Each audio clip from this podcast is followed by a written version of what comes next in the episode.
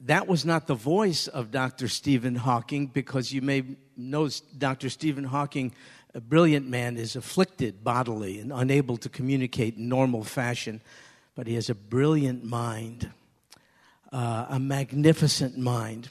And he's come up with a theory with regard to the origin of the universe. You saw a little bit of it demonstrated to you here on the screen. Uh, he speaks of chance and luck and um, arbitrariness and whimsy and, and all else developed from it. A, uh, a chance mixture of gases and matter coming together and leading to us. And so his cosmology, his explanation for origins is randomness, chance, imperfection, all the rest as you saw. Uh, I don't know if you buy into that perspective on the origins of life. I can tell you that the writer of the book we have begun to study does not see things that way. John, the apostle, not nearly as well educated as Dr. Stephen Hawking, uh, not nearly as academically proficient. John was a Jewish fisherman, uh, and yet he was not darkened in his understanding. And he knew something, he saw something that not even someone as brilliant as Dr. Hawking is able to see, and it's this in John chapter 1, verse 2. We looked at verse 1 last week. Let's take a look at verse 2 tonight. This is what John says. It's simple. He was in the beginning with God. Speaking of origins and beginnings, at the beginning of all that which began, He was. That's what John says. So John is saying what preceded matter, gases, and all the rest that Stephen Hawking uh, is um, uh, uh, ex- explaining our origins from, even before all that, uh, John says there was a he who was. The he had pre existence.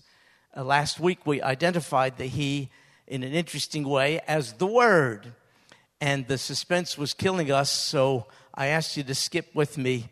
Poor Bible study method, but we skipped all the way down to verse 14 to find out the identity of who the Word is. And it said there, remember, and the Word became flesh and dwelt among us.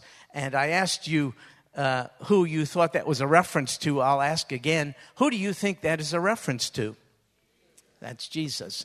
So we know the He who was in the beginning with God is none other than Jesus. When things, when all other things began, John says, this he, the Word, already was. Now, there are at least two things you would expect of one claiming to be God. If you're inclined to make that claim tonight, uh, let me give you at least two prerequisites you have to satisfy. The first is if you claim to be God, whoever claims to be God has to be pre existent, meaning you're not a caused being. If you're a caused being, you are not God. You are what theologians call a necessary being if you're God. You're not contingent. We are contingent beings. Our existence is contingent on the existence of one greater than us. But God, by definition, has none greater than him. Therefore, one of the attributes of God is pre-existence. Before anything was, he, God, was. And the second expectation we would justifiably have of one claiming to be God. First is preexistence, and the other is the power to bring into existence everything else.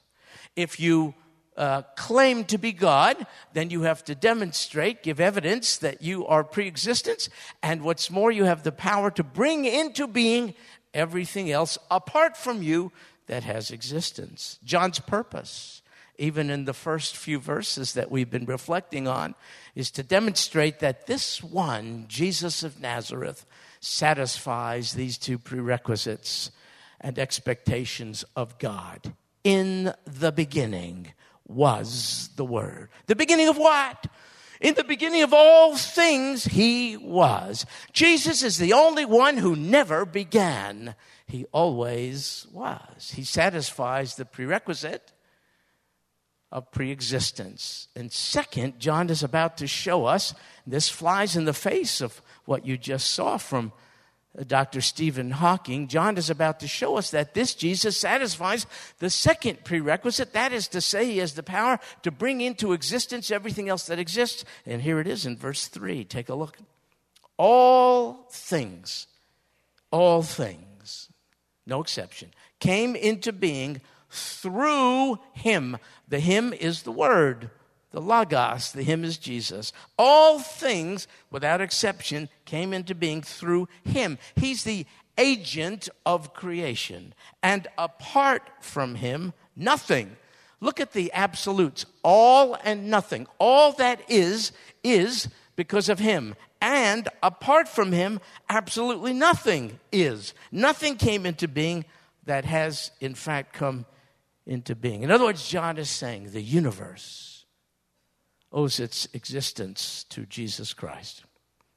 Even Dr. Stephen Hawking, in his beautiful, magnificent mind, all that is attributable to Jesus, who is the agent of creation. John is saying, in an economy of words, he is saying, apart from him, existence is impossible. Nobody here is self generated. Everyone's existence here is contingent on the necessary being who has no beginning nor end. That is Jesus Christ. He always was. And everything else came into being. Those are the words. He was, but everything else came into being. What's more, he's the agent through which all things came into being. Everything had a beginning, but Jesus is eternal. There never, in other words, was a time when he, Jesus, was not.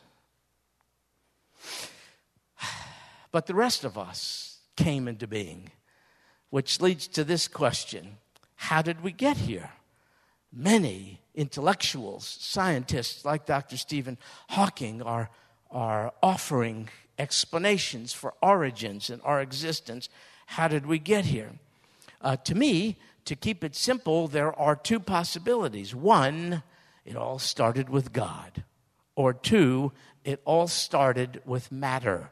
Those are the only two explanations for origins. In the beginning, God, that's one explanation. Or in the beginning, matter, that's another explanation. There's no other possibility. Now, these are two very different answers to our question about how did we get here. And yet, these two very different answers have something very fundamentally in common, and it's this both require faith. Did you know that? If you opt for explanation one, the explanation for origins is God that's a faith perspective. If you opt for option two, the explanation for our being is matter, that too requires faith. Why? Because nobody advancing those theories was there at the time. Not even Dr. Stephen Hawking, as brilliant as he is, he was not there at the time. We're all making some faith jumps in order to come up with one of the two explanations for our existence. Now, I emphasize that because we evangelical Bible believing Christians have been put in a corner by the so called scientific community of which Dr. Hawking is an astute and esteemed member. And they've made a distinction between the scientific perspective and the uh, philosophical or uh, religious perspective of naive ones such as us. But it's a false distinction, and I'll tell you why. Good science is based on observation, measurement, and repetition. If you can't observe it, measure it, and repeat it, it's not good science. It's speculation. It's hypothesis. It's theory. I can't even say it, let alone buy into it. Folks not even Dr. Stephen Hawking and his comrades, as brilliant as they are, can uh, uh, apply good science to their theory of origins because their theories cannot be observed. They can't stand the test of observable evidence, repetitive experimentation, and measurement. It's a faith perspective. The only difference between the so called scientific community and folks like you and I is that we're willing to admit we approach the question of origins with a presupposition. And here's our presupposition we believe the Bible is God's Word. We start there. So when it says in the beginning, God, that's our presupposition. We make no attempt to prove it. We, uh, we cannot replicate it. It's a faith perspective.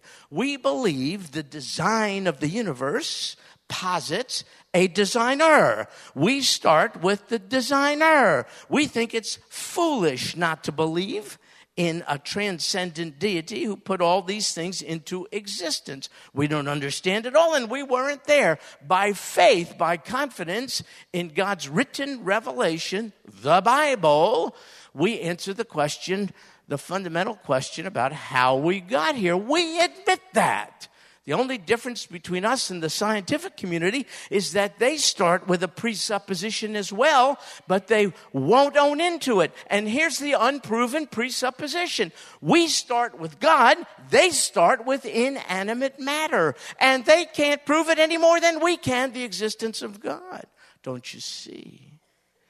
If I tell you uh, in eternity, before the beginning of things, there was God, uh, how is that a less credible statement than me saying in the beginning, in eternity, before all things, there was matter? Both are uh, philosophical worldviews. The only difference between us and a guy like Dr. Stephen Hawking is that we admit our worldview is informed by the Bible, which we believe is the Word of God. And he is claiming that his worldview is informed by good science. It's not good science. I love the ball bearing illustration. Isn't that cutesy? But it's not good science. It's speculation. It's one brilliant man's attempt to explain beginnings apart from the God who gave rise to all manner of things. So I don't know about you, but I'm tired of taking a back seat to these so called uh, intellectual elitists who put us down. They can't replicate anything, they can't demonstrate the veracity of their theory. For instance, let's talk about this just for a little bit because why not? I'm hot. Um, so, so here's the deal. When it comes to, again, explaining beginnings, and that's a very, very valid topic for consideration, um, you can choose an explanation based on the pre existence of God or on the pre existence of matter. Uh, and that leads to something called the theory of evolution. Now, if you embrace the theory of evolution, you have to accept two things. I'm trying to keep this simple because I don't understand all the complexities, but uh, what is uh, simple and clear to me is enough for us to draw a conclusion from. If you choose the theory of evolution, that is to say, there was uh, before time matter and it came together inexplicably, and simple uh, inanimate matter gave rise to complex, viable human life. That's kind of the theory of evolution. So if you buy into that as the explanation for origins, you have to accept two things. Here's the first life came from non life. It's a free country. You can buy into that if you want to.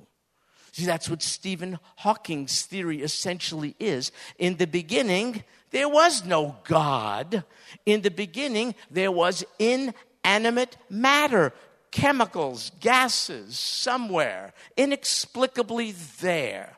So, uh, and from these inanimate things, these material things, came us, higher forms of life. So if you buy into that uh, naturalistic explanation of origins, you have to accept the fact that life came from non life. But, folks, nobody, not even Dr. Stephen Hawking, really knows for sure how we actually got here by evolutionary processes. And therefore, how can you know that we did get here by evolutionary processes? Don't accept as being verifiable good science the theoretical, speculative, philosophical points of view of someone even as brilliant as Dr. Stephen Hawking. Ask questions like, prove it.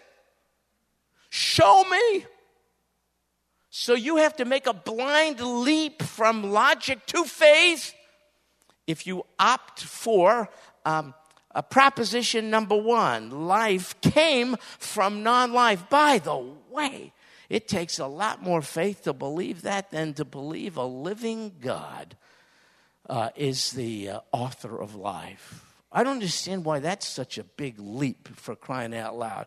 It's more of a leap to say from gases and chemicals, who, you hear what he said? Imperfections and randomness and mistake. And one of the absolutes in the universe, you, you saw what he says, imperfection. and That's as, uh, as religious a statement as, as ever I've heard. It presumes a confidence in that which is unseen and unverifiable. So that's proposition one. If you buy into that, you have to believe that life came uh, from non life. And here's the second thing you have to accept um, if you buy into the theory of evolution it's that life evolved from simple forms to complex forms over time. But, folks, that just seems to fly in the face of, of the record, the fossil record. For instance, for us as humans, it appears that when we appeared in history, we appeared as fully and completely Homo sapiens. Humans. That there aren't transitional forms. Show me that in the fossil. It's speculation for crime. I know you can have these charts, you know, they start out with a little something, you know, a one celled thing in the sea, and then they grow and all this. You, you got apes, and then you got. It's just a drawing. There's no scientific basis for it. Oh, I wonder if that's why they actually unashamedly do call it the theory of evolution. It's not the proven law of evolution, it's the theory. Look, they're entitled to do that. But you and I should not take a back seat when we admit our faith is based on a proposition, presupposition, and it begins with this God is. Prove it, say they. I can't. God doesn't even want me wasting my breath because the God who is says, The fool has said in his heart, There is no God. So, so, so, so, yeah, our faith is based on a presupposition. Our starting point is God, but the uh, folks in the scientific community, like Dr. Hawking, begin with another starting point. His starting point is matter. Why is his perspective more scientifically credible than ours is? He can't prove that. He can't prove it. So, where is the evidence that matter, left alone, can organize itself upward and become viable, complex life? Can you please show me that? Where is the evidence? I want to be scientific. Because science is not in conflict with the Bible. Good science is, you know what science is? It's simply a recognition of the laws the Creator has put into existence. That's all. Good science is not contrary to the Bible by no means. Show me some good science which demonstrates how inanimate matter somehow could grow up into complex life forms like you and me. Show me that. And yet, that stuff is taught and bought uh, in our universities, forget universities, in our high schools, and even earlier on every, every day. It's just not accurate. If, if you believe that matter can do that, Um, where is the evidence? And with that, the, without the evidence, you, you don't have good science. You simply have um, a philosophical statement of, of things. So um, you have to have a lot of faith. I don't have this much faith.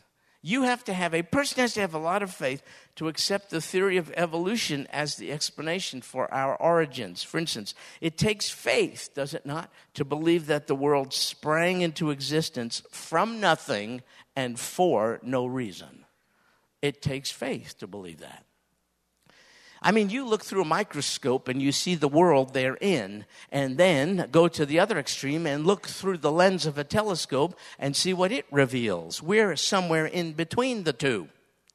Do you realize how much faith it takes to believe that all that simply sprang into existence from nothing and for no reason? I don't have enough faith to believe that. I just have enough faith to believe God is.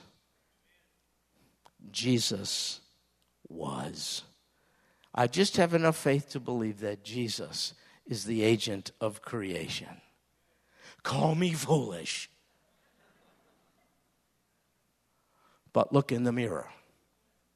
Look at the uh, conclusions brilliant ones in the scientific community are rushing to without nearly the um, justification that ones like you and I have uh, for putting our unbridled faith in the Lord Jesus Christ as pre existent deity. Listen, uh, you have to have a lot of faith to believe in all this stuff. It takes faith to believe that though you cannot explain how matter got here, you still believe it is eternal. You can't explain how matter got here, yet you still believe it's eternal. That's crazy. Dr. Stephen Hawking spoke about gases and all this other kind of stuff. That's matter. How did it get here? John offers an explanation. He was in the beginning. What preceded the existence of matter is the pre existent deity known as Jesus Christ. And through him, all else came into being. Why does that sound like a ridiculous statement when ball bearings makes more sense? It doesn't to me. Folks, it takes faith to believe that impersonal matter created personal people. Folks, I'm not so hot, but you know, don't don't trace my beginnings back to a rock. Come on.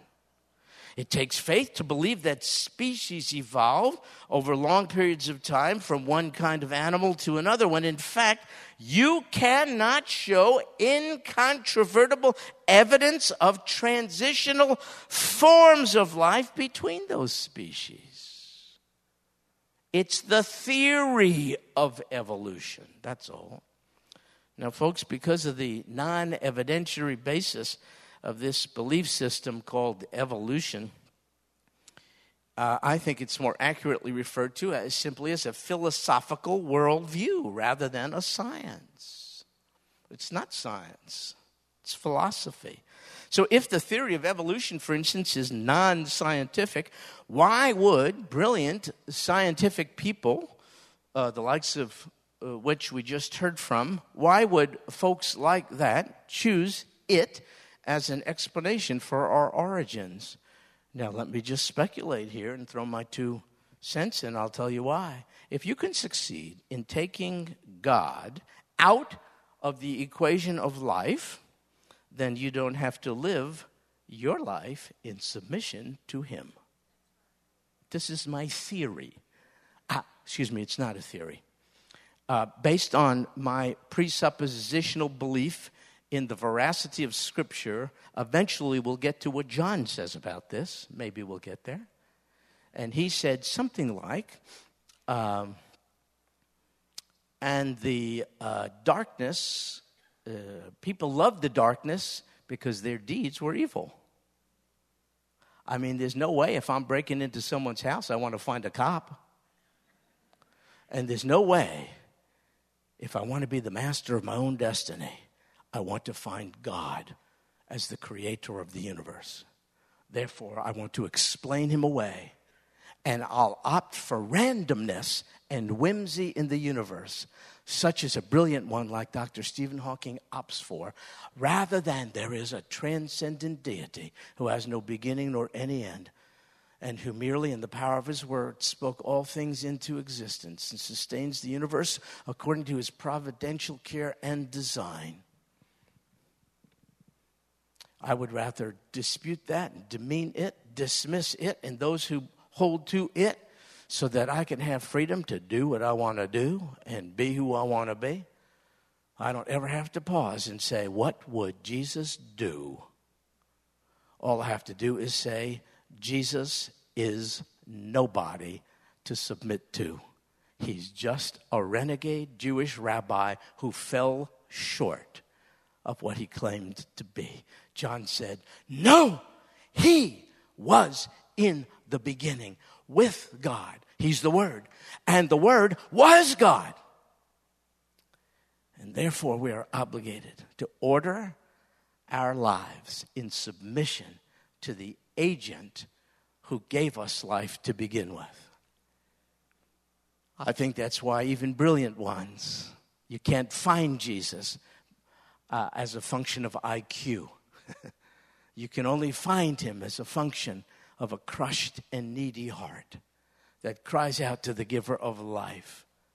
And that says, Oh God, give me the life you intend for me to have before I squander one more bit of it by acting as if I'm a free agent. Dr. Stephen Hawking is no free agent, and neither is anyone here. We trace our origins to the Creator who has claim on our lives. But if you don't want that claim, you just deny his existence. And that's why even brilliant people uh, can so readily do so. Now, I want to suggest for you uh, an alternative worldview uh, offered as an explanation for our existence. It's not as creative and fanciful and intriguing as that of Dr. Stephen Hawking. It's just the words of a Jewish fisherman who wrote 2,000 years ago. I'll read it to you again. It's John, and he expressed this in chapter 1, verse 3 of his gospel. He said, All things came into being through him, and apart from him, nothing came into being that has come into being. God's word is our most reliable source of information about our origins because only God, the author of it, was there at the time. God's word reveals that our existence is attributed directly to the Lord Jesus. Listen, Colossians chapter 1 verse 16, for by him that's Jesus. All things were created, both in the heavens and on earth, visible and invisible, whether thrones or dominions, rulers or authorities. All things have been created through him, and what's more, for him. He is not created, he's the author of creation. He is the agent of creation. And he's not only the agent of creation, he's its goal all created things are given life so that those lives would redound to the glory of the giver of life. All things have been created through him and for him. John, a simple fisherman, makes this statement. He, he uh, states the biblical position on the origins of the universe very clearly. It's right there in chapter 1, verse 3. And since the word, the Lord Jesus, is the author of creation, I want to make this statement as we draw uh, to a close. if he's the author and agent of creation uh, and the giver of life, he knows how to repair it when it goes awry. He knows how to fix lives when they are broken. He knows what breaks a relationship between created beings and the creator and the creator. He calls it, we may deny it, he calls it sin. He says sin interferes with, breaks the relationship between creature and creator.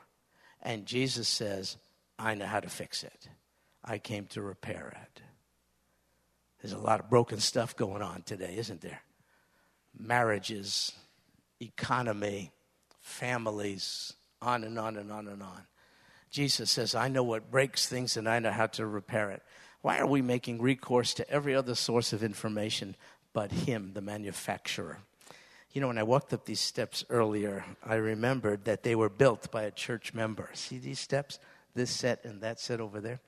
We, when we constructed this building and had this beautiful stage, it was really, really wonderful. And then we realized, oh my goodness, how are we going to get up there? uh, and, and, weddings and so on, you know, how you get the bride up there and all this kind of stuff. So, one of our wonderful church members who can do anything, Alan Sismar. You know Alan? He's really, really great. He doesn't come to church on Wednesday night, but he's okay anyway. Uh, he made these.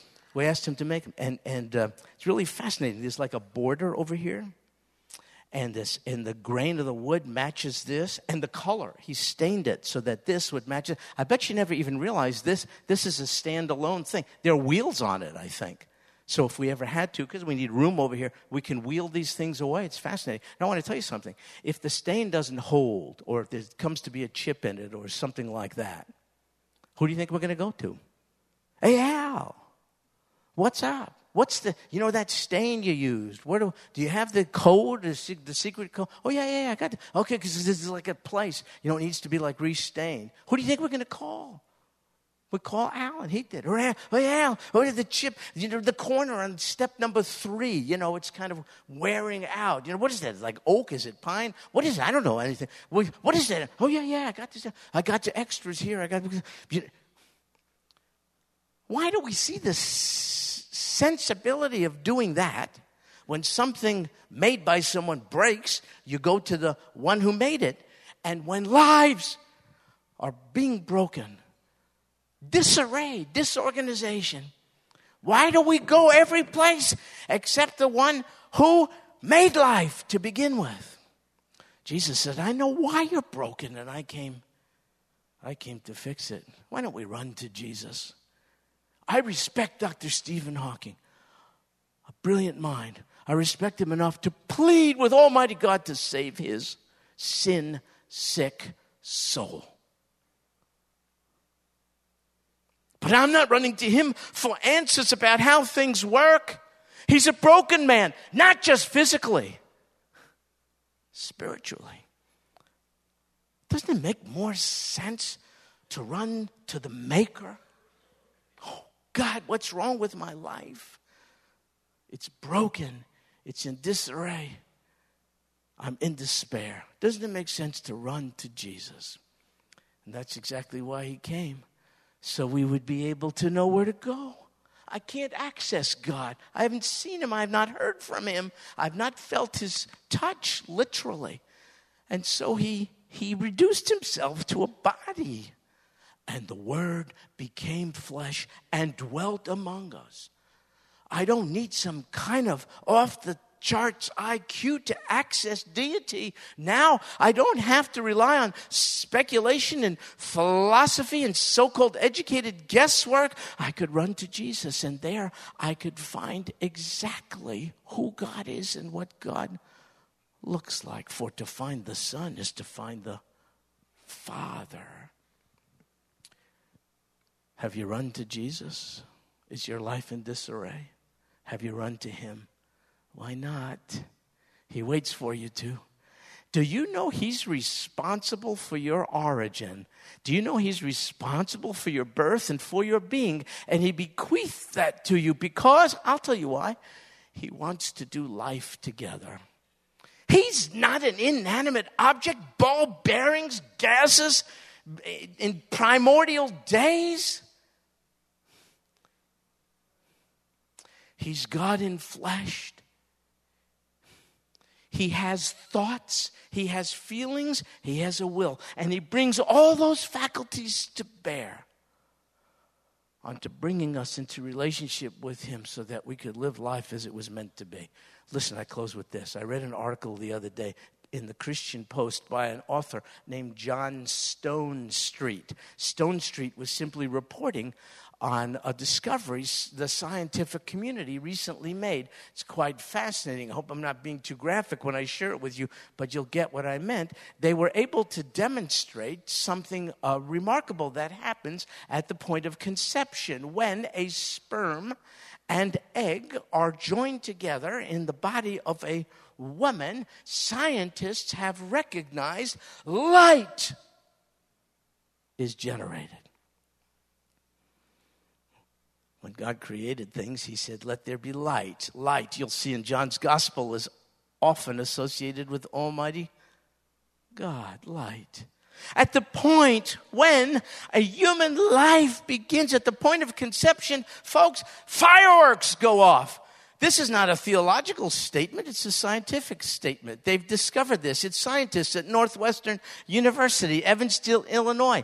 By the way, I'm familiar with that school. I used to be with a group called Jews for Jesus, and that was my assignment, that campus. It was right outside of Chicago. And I would go there daily wearing a shirt that said Jews for Jesus. They had an enormous number of Jewish students and faculty there. And boy, did we have interesting conversations. It was like wearing a target for crying out loud. So I know Northwestern University, not in a good way. But anyway, that's where the scientists came up with this discovery. It's as if God is saying, I am so filled with joy at the beginning of your very life that I set off fireworks. It was a celebration, the likes of which I can't even explain to you, because I knew now there would be the potential for you and me to do life together. Did you squander that potential? I did for 23 years. Could I just say this? Better late than never if you've not said to Creator God, to the Lord Jesus, who was before anything else was, and who is to be your Savior right now, if you've not said to Him, I've gone astray, I've tried to be the master of my own destiny, I've lived life at best giving lip service to you, perhaps being there. And now I realize I've broken down, and the relationship between me and you is surely broken Lord Jesus, for that's who you are. Come into my life, forgive my sins and transgressions, and effect a reconciliation between me, a very sinful person, and your Father, a very holy God. You who are the agent of the cosmos, would you make me a new creation? And that's exactly what the Bible says. If anyone is in Christ, He's a new creation. Old things have passed away.